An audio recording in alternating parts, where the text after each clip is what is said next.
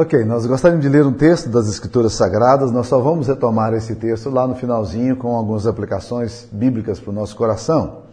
Segunda carta de Paulo a Timóteo, capítulo 3, versículo 14 e 15, que diz o seguinte: Tu, porém, permanece naquilo que aprendeste, de que foste inteirado, sabendo de quem o aprendeste. E que desde a infância sabes as sagradas letras que podem tornar-te sábio para a salvação pela fé em Cristo Jesus. Essa é a palavra de Deus. O tema nosso hoje, não existem filhos problemas, existem pais problemas, é um tema para lá de controvertido. E eu quero começar contando uma história eh, de aconselhamento que eu tive que lidar, com, com a qual eu tive que lidar. Certa mãe me procurou para falar do seu filho de 9 anos de idade, que estava apresentando alguns transtornos eh, emocionais muito sérios. Algumas coisas começaram a acontecer na casa dele, ele estava com insegurança de ir para a escola, ele tinha dificuldade de ter amigos e, mais do que isso, ele começou a ter estranhos pesadelos. Ah, e quando a sua mãe viu tudo aquilo, ela, assustada, me procurou, querendo uma ajuda. Ela estava no seu segundo casamento e se divorciara três anos atrás. E aí foi me contar a história. Ela optou por retornar à casa de seus pais é, por causa da situação financeira difícil e também porque na casa dos seus pais ela poderia ter o apoio necessário não só para ela, mas também para o seu filho. E de fato foi uma boa decisão, né?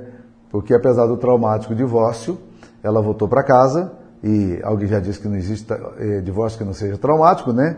E seu filho conseguiu organizar-se psicologicamente, apesar de naquela época ter apenas seis anos de idade. A presença cuidadosa do avô, aliado ali a, a, ao amor da avó, foram suficientes para compensar o fato de que o pai tinha se separado da mãe e tinha ido para longe, né, e que morava agora em outra cidade. Mas depois de dois anos, aquela mulher, que era uma mulher ainda nova, é uma mulher bonita, ela, ela arrumou um outro casamento. E aí que os problemas começaram a brotar. E os, e os conflitos e, e, começaram a surgir de forma muito intensa, muito mais intensa. Ela não conseguia mais dormir sozinha, ela pedia para vir o quarto da mamãe quando a mamãe estava com o atual marido dela, né? ele queria dormir com ela, e ou pedia para que essa mãe fosse dormir com ele, e chorava de medo, apesar de já ter nove anos de idade, e retornou também o processo de fazer xixi na cama.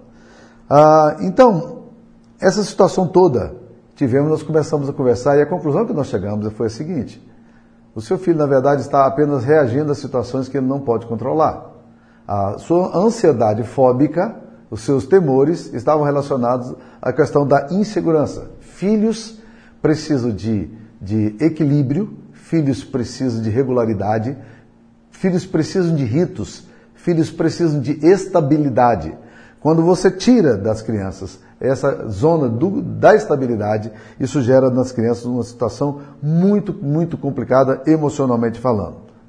Nós sabemos como isso pode gerar conflitos muito grandes, né? Pessoas são seres relacionais e elas precisam aprender a se relacionar. E era o que estava acontecendo com aquele menino agora. Ele estava completamente desequilibrado, sentindo-se completamente desprotegido e longe do pai, longe do avô, longe da avó, eh, as situações fóbicas dele brotaram. Aquele menino só apresentou problema, naturalmente, é, que ele não apresentaria se ele tivesse numa casa onde os lares, o lar estivesse estabilizado. A desestabilização da casa é que gerou tudo isso. Ou seja, a crise dos pais se refletiu na crise daquele filho especificamente, como normalmente é o que acontece. Perguntaram a Santo Agostinho certa vez: quando é que um pai deve começar a educar seu filho? E ele respondeu sem pestanejar: um pai deve começar a educar seu filho 20 anos antes do filho nascer. Porque, na verdade, a grande questão que nós temos é como ter pais e mães equilibrados e maduros e seguros para que possam dar aos seus filhos estabilidade para que eles possam viver. Filhos agem e reagem às reações que sofrem, às ações que eles experimentam, ao abandono, ou à crise, ou às dores. Eles apenas refletem. Família é um lugar de, de acolhimento, é um lugar de graça, é um, é um lugar de, de, de bênção. Mas também, família é um lugar de ambiguidade, família é um lugar de contradições, família é um lugar de dores, família é um lugar de traumas. Em, outro, em, outros, Em outras palavras, família é um lugar de, é um cenário de batalhas espirituais. Você pode ter tantas coisas melhores, é, como acolhimento, graça e, e, aceitação, como você também pode ter rejeição, pode ter abandono e pode ter traumas aí muito fortes, né? Então, filhos quando não estão é, num ambiente seguro e crescem com, com emocionalmente bem trabalhados, a tendência natural deles é começar a expressar esse tipo de problema. E para descontrair um pouco o tema que eu estou falando, em janeiro de 2008 ah, foi publicado na seleção, na, na revista Seleções, um, uma, a, a, seguinte, a seguinte, o seguinte, a conclusão, abre aspas, a conclusão que se tem ao ler esses bilhetes de justificativas é a seguinte, talvez fosse melhor os professores deixarem seus alunos um pouco de lado e passarem a educar os pais, porque eram bilhetes que os pais estavam mandando para as escolas. Então, o primeiro bilhete que o pai mandou para a escola foi o seguinte, Querida escola, por favor, abonem as faltas do João no mês de janeiro. E eu queria que vocês abonassem os dias 28, 29, 30, 31, 32 e 33. Bem, eu acho que está precisando abonar a falta da mãe, né? Ou do pai que mandou esse recado. O segundo recado que eles receberam foi o seguinte: por favor, dispensem o Ronaldo da aula de educação física por alguns dias, porque ontem ele caiu da árvore e quebrou as, ao invés de falar as escadeiras, falou as cadeiras, deslocou as cadeiras. Então, na verdade, é na família, meus queridos irmãos, que, que essa questão do gramatical também começa a acontecer. É na família que nós aprendemos e desaprendemos noções de respeito, de espiritualidade, carícias, é onde experimentamos ternura, acolhimento, mas também é um lugar onde nós enfrentamos a oposição, a rejeição, a destruição da autoimagem, abusos. Lares são fábricas de emoções. E as melhores emoções acontecem quando o ambiente familiar favorece essa vivência emocional. Então não existe crise no casamento também. Existe crise no coração daqueles que estão casados, que desemboca o quê? No casamento, nas relações interpessoais. Certa moça, certa moça afirmou o seguinte ao seu pastor, e esse pastor me compartilhou o que ela disse para ele. Diz: Quando eu me casei, eu não sabia a quantidade de lixo que eu estava trazendo para minha casa. A nossa história familiar reflete aí as neuroses, as culpas, as ansiedades que vão se confundindo com o relacionamento e tornando quase insuportável a nossa relação Enquanto isso, os filhos também vão aprendendo interpretando as oscilações de humor, é, a alegria, a culpa, o medo. E na medida que eles vão discernindo esses aspectos na realidade familiar, como os pais interpretam lidam com as crises, eles também vão aprendendo a fazer isso por imitação. Bon Jovi é um conhecido cantor popular. E ele conta numa entrevista que, que um dia, que ele, ele conta que ele é insuportável, e um dia a sua esposa é, virou para ele e disse: Olha, eu não aguento mais você, eu não suporto mais viver com você, eu estou indo embora. E começou a juntar as coisas dela, fazer as malas para ir embora. E quando ela começou a juntar as coisas dela e colocar na mala para ir embora, ele também desceu a mala do guarda-roupa dele e colocou aqui do lado e começou a pegar as coisas no guarda-roupa e, e, colocar na mala também. Aí ela disse assim: O que, que você está fazendo? Ele disse, estou fazendo a mesma coisa que você está fazendo. Ele disse, mas eu estou indo embora. Ele disse, e você vai me deixar aqui em casa sozinho comigo só? Estou fora, eu não vou ficar. Eu vou embora também. Então, esse quadro do Bon Jovi, ainda que engraçado, reflete muita, muitas vezes como nossos lares convivem. Como é que nós queremos ter crianças saudáveis, equilibradas, se nós encontramos lares disfuncionais, neuróticos, psiquiatricamente desordenados, espiritualmente combalidos. Então nós precisamos entender que filhos estão refletindo apenas o comportamento dos pais. Por isso que Dando Oriane fala, fala que se você acha que não existe graça de Deus presente na sociedade, você deveria repensar rapidamente isso aí. Por quê? Porque ele diz que o milagre não é o fato de que não existe, que existam, é, é, não existam famílias perfeitas, mas o milagre está no fato de que no meio de tanta desordem emocional, ainda existam famílias que consigam se suportar e, e ainda é, é, viver, sobreviver. Na verdade, nós lidamos com situações muito complicadas. Eu gosto muito de um autor americano que é psiquiatra chamado Scott Peck. E no livro dele, O Povo da Mentira, Ele conta que quando eles começaram a preencher as fichas, ele trabalhava com adolescentes no hospital, é, meninos que tinham problemas de distúrbios psiquiátricos graves, eles começaram a perceber uma coisa interessante. E na ficha que eles preenchiam, havia um lugar que eles colocavam o nome do menino da seguinte forma: paciente identificado. Sim, porque o menino que estava apresentando os sintomas, o garoto que apresentava o problema, era o identificado. Mas quem era de fato o paciente? Quem é que precisava de fato cuidado? E eles chegaram à conclusão que, na maioria dos casos, o problema era o que o filho era apenas o para-raio de uma situação profundamente ambígua. E ele apenas estava refletindo a doença e a patologia que existia na família. Ele era o paciente identificado. Ah, muitas pessoas dizem assim: ah, meu filho foi criado na igreja, nos preocupamos com sua educação espiritual, mas apesar de tudo isso, ele não quer mais nada. Mas existem coisas que nós é, conhecemos publicamente, mas também nós precisamos admitir que existem farsas, máscaras, atitudes que encobrem motivos, falta de perdão, muitas vezes presente até mesmo em lares cristãos, onde não há possibilidade de arrependimento, onde não há possibilidade de alguém pedir perdão um ao outro, e nós nem sempre temos uma compreensão clara, nem mesmo dos comportamentos equivocados que nós emitimos se nós já viemos de lares disfuncionais. Então nós vamos reproduzindo esse modelo patológico e trazendo essa doença toda para a vida da nossa família, para a nossa casa, nas relações e assim por diante. Então os filhos estão refletindo essa angústia familiar que tantas vezes a gente, a gente percebe silenciosamente, né? Então isso é um chamado também um comportamento de codependência. Nós vamos trabalhar um pouquinho mais sobre isso. Há uma, um, texto que eu li há pouco tempo atrás sobre codependência, que o autor falava o seguinte: é, pessoas codependentes aprendem como bloquear aqueles episódios que se tornam fonte de sofrimento. A família sofre e, e, também cria um rígido sistema de regras, um pacto de silêncio e cumplicidade não escritos, que guarda os segredos da família. Como resultado, eles nunca têm uma válvula de escape para os seus doloridos episódios eh, e emoções confusas que sentem. Na verdade, a família é forçada a viver uma mentira e negar qualquer acusação de anormalidade. Então, essa é a realidade do problema. E nós podemos falar então de alguns modelos familiares que a gente tem. Primeiro modelo que eu diria de modelo adoecido é o modelo que eu chamo de modelos disfuncionais de família.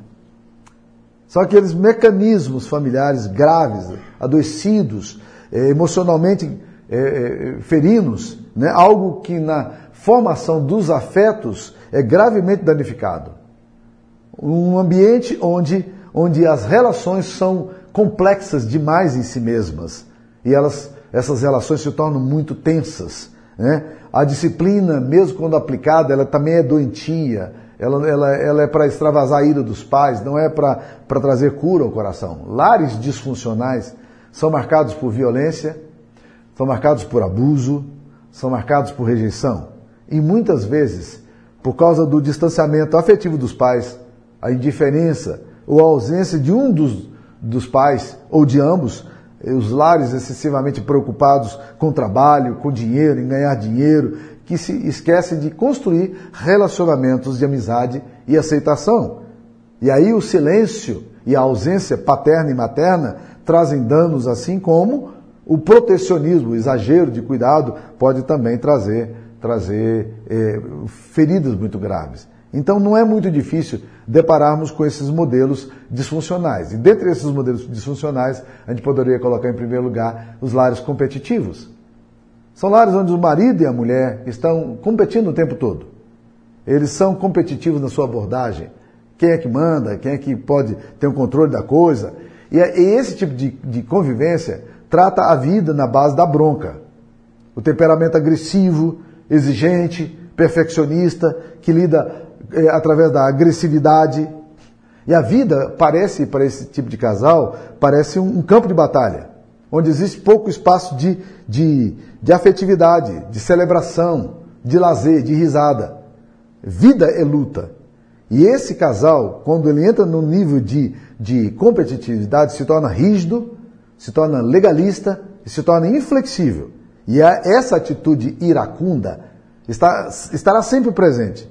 E é preciso ganhar sempre, ser o melhor. É, E aí isso vai gerando o quê? Uma competitividade, porque tudo que o outro faz se torna suspeita e ameaça. Lares competitivos tendem a ver o bom como inimigo do, do melhor. E deixam pouco espaço para liberdade, para alegria, e, e, se tornam, e também se tornam sempre ameaçados quando existe fracasso ou quando existe insucesso. E aí vai gerando fobias, crise de ansiedade, angústia, depressão, estarão sempre presentes ali. Por trás de toda essa ira está o medo do fracasso, o medo de errar, o medo de não ser bem sucedido. E ao invés de terem consciência da origem desses sentimentos e dessas atitudes que têm, eles preferem continuar buscando a imagem ideal e tornando vítimas de si mesmos e competindo. Lares assim são extremamente ambiciosos. E nesse ambiente, o Deus Mamon se levanta para governar soberano. Né? Ser bem sucedido é a meta. Não são os afetos que são importantes, não são os relacionamentos.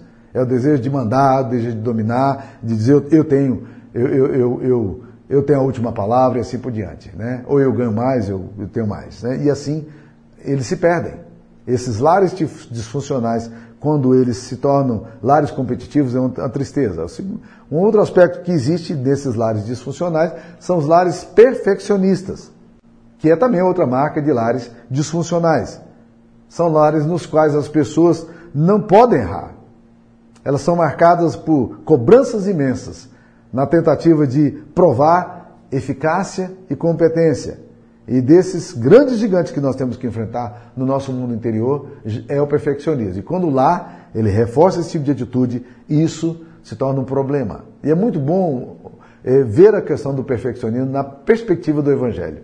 Primeira coisa que o Evangelho faz conosco é que o Evangelho nos tenta mostrar, tenta mostrar a nossa incapacidade, a nossa total corrupção, a nossa incapacidade de agradar a Deus de fazer as coisas certas. Paulo, Paulo olha para si mesmo e diz: é Miserável homem que sou. Quem me livrará o corpo dessa morte? O bem que eu quero fazer eu não faço, o mal que eu detesto está aqui. Então, quando, você, quando um lá é perfeccionista, o, o perfeccionismo não vai admitir nunca o fracasso, é, é, a admissão de culpa. Por quê? Porque é sempre muito cobrança, e isso vai gerando um sentimento muito forte de medo, de insegurança constante. É um lar disfuncional, né? E isso pode trazer algum problema muito sério também na alma, né? Ah, uma outra coisa que nós vamos perceber, meus queridos, é, é nessa questão de disfuncionalidade, são lares licenciosos. O que, que são lares licenciosos? São lares em que, em que os pais são frouxos na educação, são liberais na educação, mas eles não educam os seus filhos. É, é uma característica moderna traumática e complexa de termos hoje pais que têm medo dos filhos. Porque eles, sentem, eles têm tanta necessidade de serem aceitos pelos filhos, de serem amados pelos filhos, que eles não entenderam o papel deles. Eles querem ser amiguinhos dos filhos, mas não querem ser mentores dos filhos. E eu quero te frustrar se você pensa assim. Mas, mas você vai ter que dizer não para os seus filhos. É importante que você delimite isso, o espaço. E muitas vezes nessa delimitação de espaço você vai ter que exercer sua autoridade. E às vezes essa autoridade vai ter que ser exercida de forma firme, né? Porque se você fizer concessões exageradas, seus filhos não aprenderão limites. A Bíblia diz que a alma da criança entregue a si mesmo, ela cairá no mal, mas que a disciplina livrará a alma da criança do inferno. Que forte essa expressão. Então, quando nós olhamos nas Escrituras Sagradas, a gente percebe que pais são colocados por Deus para darem princípios moral, morais, para darem orientações espirituais, eh, são levar os filhos a tomarem decisões que sejam decisões eh, duras, eventualmente. Mas nosso papel é o papel de cuidar dos nossos filhos, dizendo aos filhos o que nós queremos, onde nós queremos que eles vão, e assim ensinar aos nossos filhos o caminho do Senhor.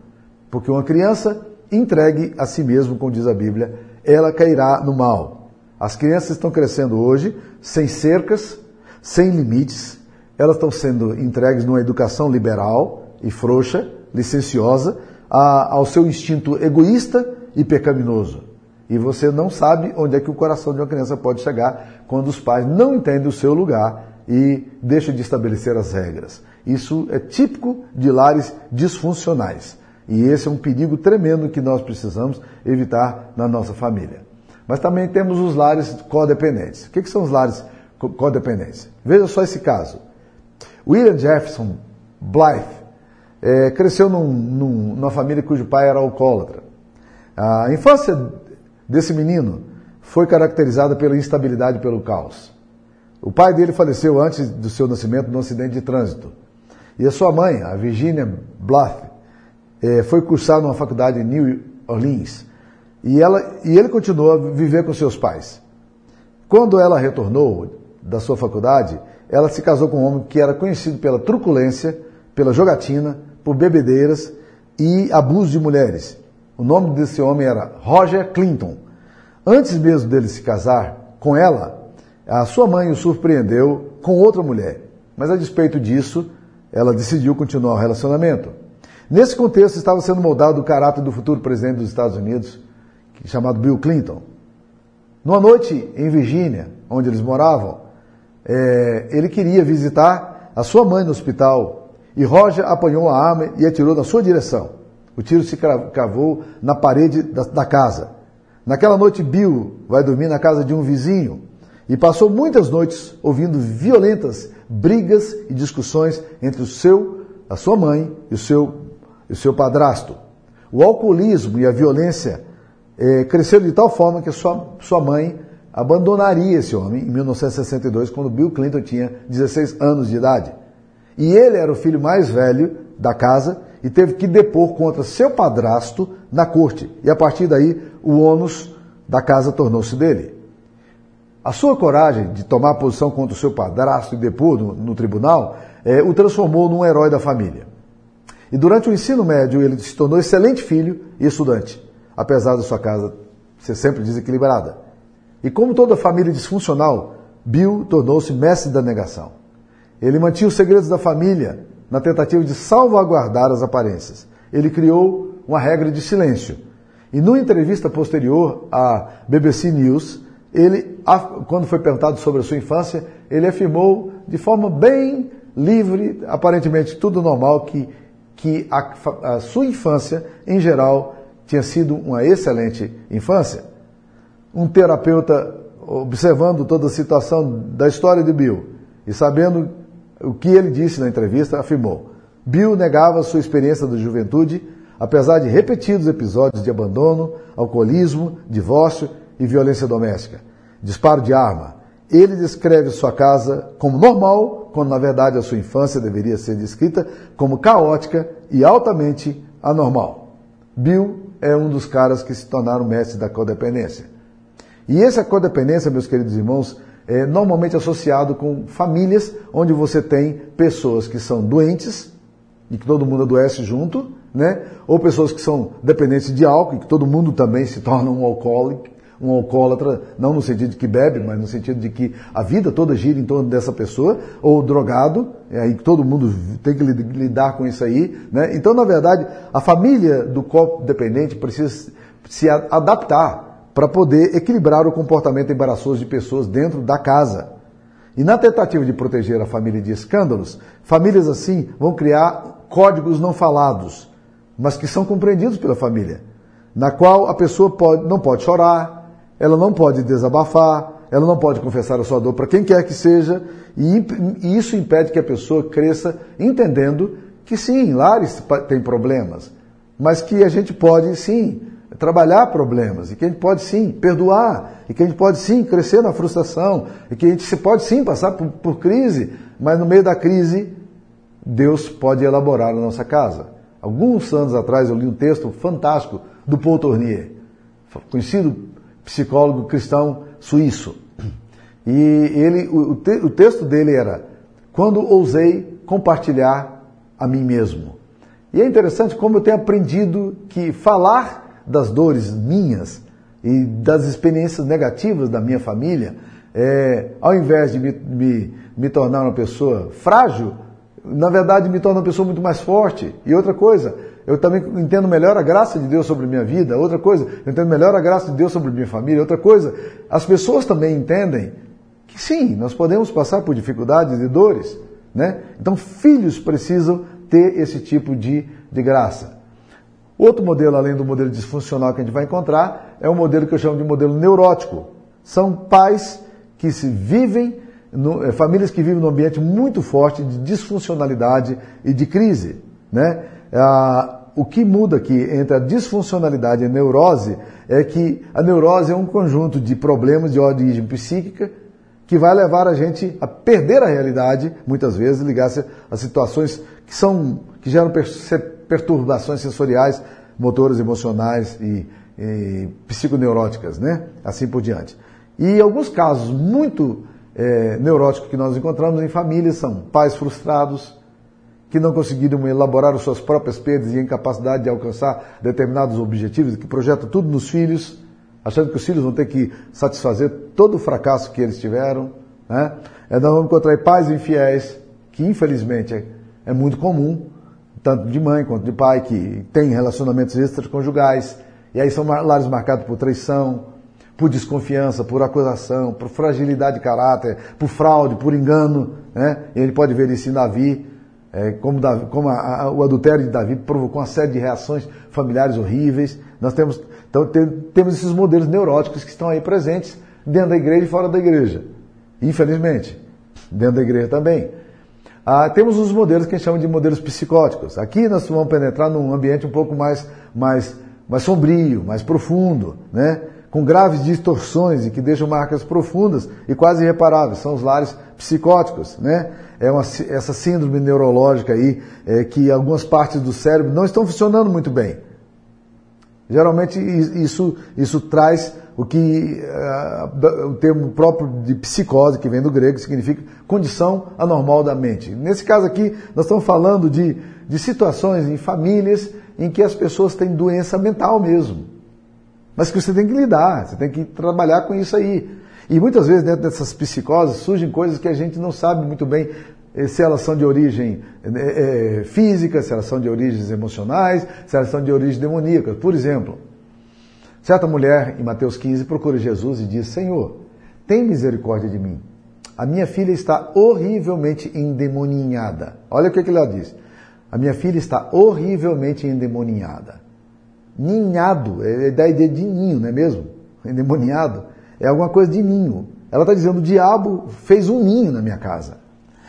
É assim que muitas vezes eu percebo determinados lares. Eu estou chamando de lares psicóticos aqui porque o nível de desagregação, de estrutura psíquica é tão grande que você fala como, como é que isso sobrevive, como é que, como é que aguenta uma situação dessa, né? E, e óbvio, aí nós vamos ter que entender que muitas vezes essas questões são espirituais mesmo, tá? E a gente tem que lidar com essa questão como, como aquela mulher lidou, chegar para Jesus e dizer, olha, lá em casa está um caos. Lá em casa está bagunçado demais, ninguém se entende mais nada. E a minha filha, então, ela é um transtorno. Né? E ela procura Jesus. E Jesus não nega isso, não. Ele não diz, oh, não, é coisa de adolescente e tal. Não, não, não. Ele fala, ele, ele, ele olhando a fé da mãe, ele fala, a, a fé que aquela mulher tinha, ele vira para ela e fala assim: Olha, filha, a, a tua fé te salvou. Vai. E, aí ela, e a filha dela foi curada. Então, muitas vezes nós precisamos entender que existem lares aí dominados por essa disfuncionalidade. E eu queria pegar um exemplo aqui, foi o texto que nós lemos no início, que, é, que eu falo de um modelo que a gente pode adotar, que pode nos ajudar a poder criar os nossos filhos com mais saúde. É, a Bíblia tem muitos modelos de famílias desagregadas, disfuncionais, neuróticas e psicóticas também. Mas nós estamos aqui agora encontrando um modelo de, de referência para nós que nos parece muito apropriado para a gente poder pensar aqui agora. Vamos lá. É o texto de 2 Timóteo 3, 14 a 15, que nós lemos. Primeira coisa que eu queria dizer desse texto, quando Paulo fala, tu, porém, permanece naquilo que aprendeste e de que fosse inteirado sabendo de quem o aprendeste. A primeira coisa que eu queria dizer, meus queridos irmãos, está aí no versículo 15 que fala, e que desde a infância sabes as sagradas letras que podem tornar-te sábio para a salvação pela fé em Cristo Jesus. Ele está dizendo, Timóteo, que benção, Timóteo, é que você teve uma família que desde a infância te ensinou as sagradas letras que podem fazer-te sábio para a salvação. Então, primeira coisa que nós vamos encontrar numa família bíblica, que deve ser referência para nós, é que é sobre o conteúdo da mensagem ensinada. Paulo está falando desde a infância, você sabe, as Sagradas Letras. Ele está se referindo aqui ao Antigo e Novo Testamento, porque o Novo Testamento, nessa época, ainda não estava formado. Ele se formou posteriormente.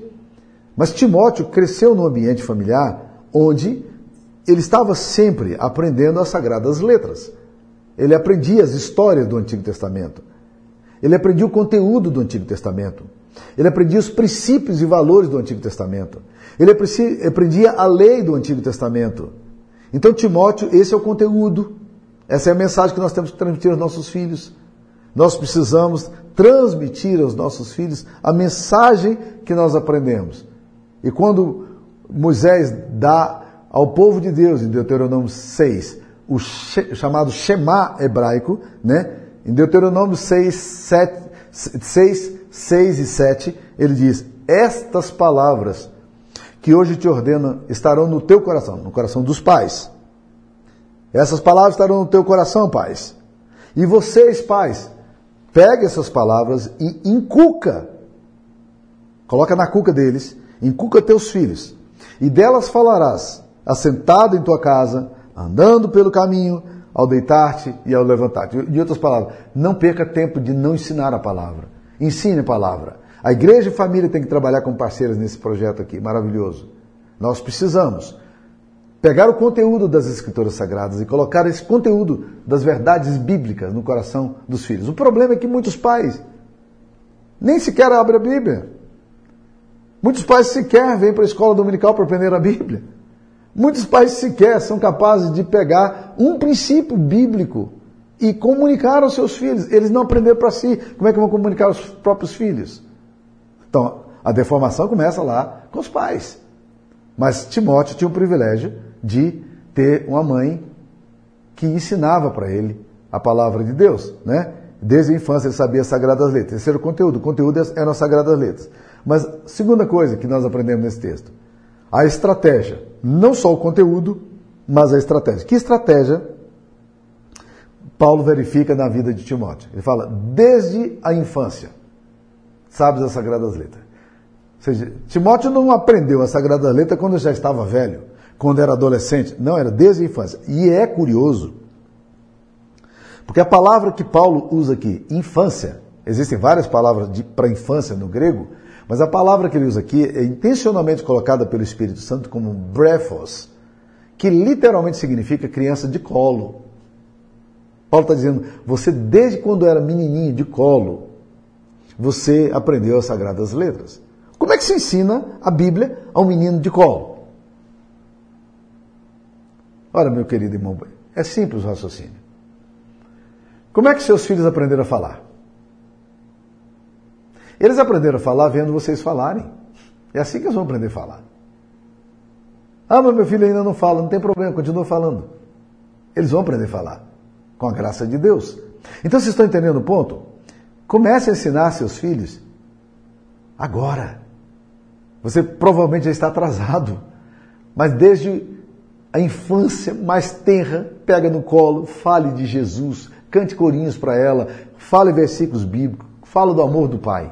Não perca tempo, tá? A estratégia de ensino aqui é muito clara. Então nós vemos aqui o conteúdo, né, as sagradas letras, e vemos a estratégia, que é desde a infância. Uma terceira coisa que a gente aprende no lar de Timóteo. É a atitude de coerência. Esse, essa, esse princípio eu quero que você leia comigo, voltando um pouquinho na segunda carta de Timóteo, capítulo 1, versículo 5, quando ele, Paulo se refere a Timóteo falando da família de Timóteo. Olha que coisa interessante. 2 Timóteo 1, 5 pela recordação que guardo de tua fé sem fingimento, a mesma que primeiramente habitou em tua avó Lloyd, em tua mãe Eunice, e estou certo que também em ti. Olha o que ele está falando.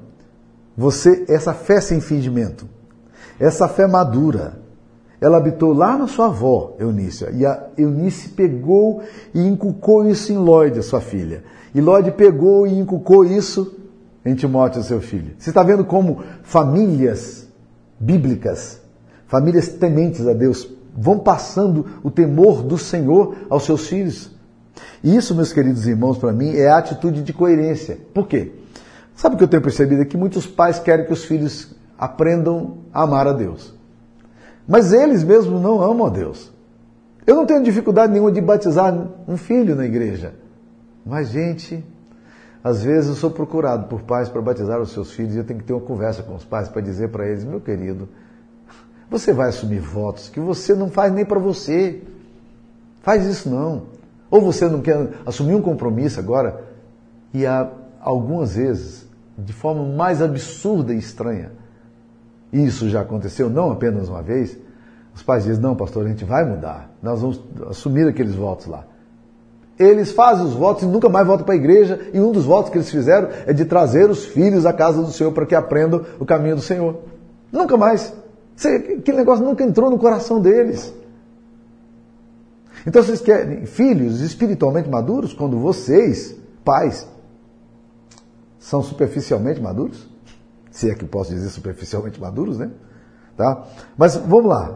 A última coisa que eu queria destacar aqui da, da vida de Timóteo, que eu acho que são princípios eh, que fazem eh, nossos filhos serem saudáveis, né? A partir da palavra de Deus, está aqui em segunda carta de Timóteo. Nós vamos ler aqui no versículo 3, eh, 2 Timóteo 3,15, o texto que nós já lemos, que fala aí de uma forma muito interessante. Né?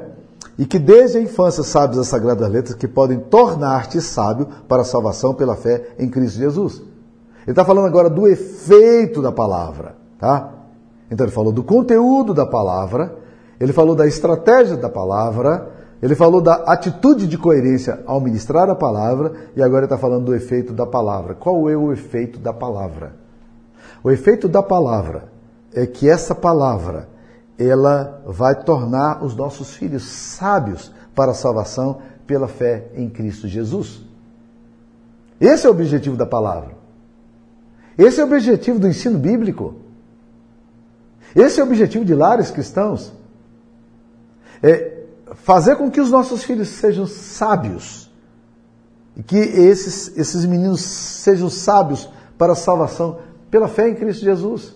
Ou seja, nosso alvo final é que a sabedoria da palavra, das, das sagradas letras, que desce para o coração desses meninos, que transformam eles em homens de valor, valores, mulheres de valores, que esses mesmos princípios também, continuando é, na vida dessas, desses jovens, eles possam ter o efeito maravilhoso, que é o efeito da vida eterna, que faz os jovens sábios para a salvação pela fé em Cristo Jesus.